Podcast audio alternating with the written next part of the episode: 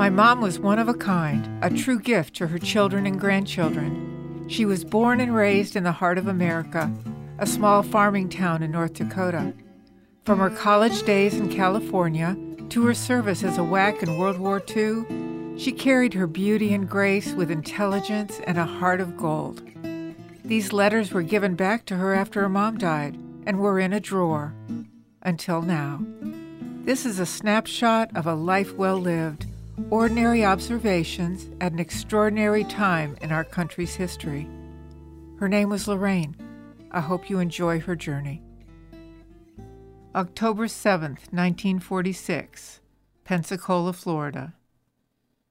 Dearest folks, Ruthie and I are having coffee. I wanted to write you so that you wouldn't be worried about me and the hurricane. It's supposed to be coming up from Tampa, and we're in conditions of a storm warning right now. We had to take everything off our desks and store it inside. No one can leave the base except married men, and we can't leave the barracks. I was supposed to have watch tonight, but they put out a security watch at the office. That is, they stand four-hour watches until eight o'clock in the morning. Poor kids, so I took my happy way back to the barracks. I've been having a cold, and my tonsils hurt. I guess they should be out. It's funny how my ear hurts, too. Wednesday morning. I didn't get this finished. The hurricane was just a threat, no more. It blew itself out, and we didn't get any rain or wind. The reason I didn't get this finished was that they announced the show would be run up, so we took off for the show.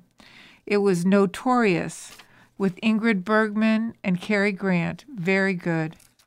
Have you found out anything about availability of new cars? I opened a savings account. Lee, will you sign either of the places where it's marked X on the card and send it back? I signed the other line, making it a joint savings account, so if anything happened to me, there wouldn't be any difficulty drawing out the money. How is the moving coming? Tell me all about it when you get time. Came to work a little too early this morning, so we're sitting outside the office. The boy with the keys hasn't come yet. I've been wondering about leave. If I left it till spring, then maybe I could get out earlier because of terminal leave. You see, with that, you go on leave, and they mail your discharge certificate to you. I'd have about sixty days by next July, and they might let me out in May then. I'll close for now. Don't forget to write. Love, Lorraine. Writing a letter to someone you love is pretty much a lost art. We are so tied to social media and the immediacy of communication, we've moved away from pen and paper. The letters I'm reading are a little tattered, but still in their original envelope. What I would like you to take away from each episode of this podcast is one thought. Almost a century ago, our world was in chaos. Some things never change. Then and now, there are still people in this world who understand the power of a selfless attitude.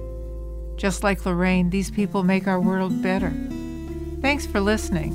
The Letters from My Mother podcast, copyright twenty twenty-three.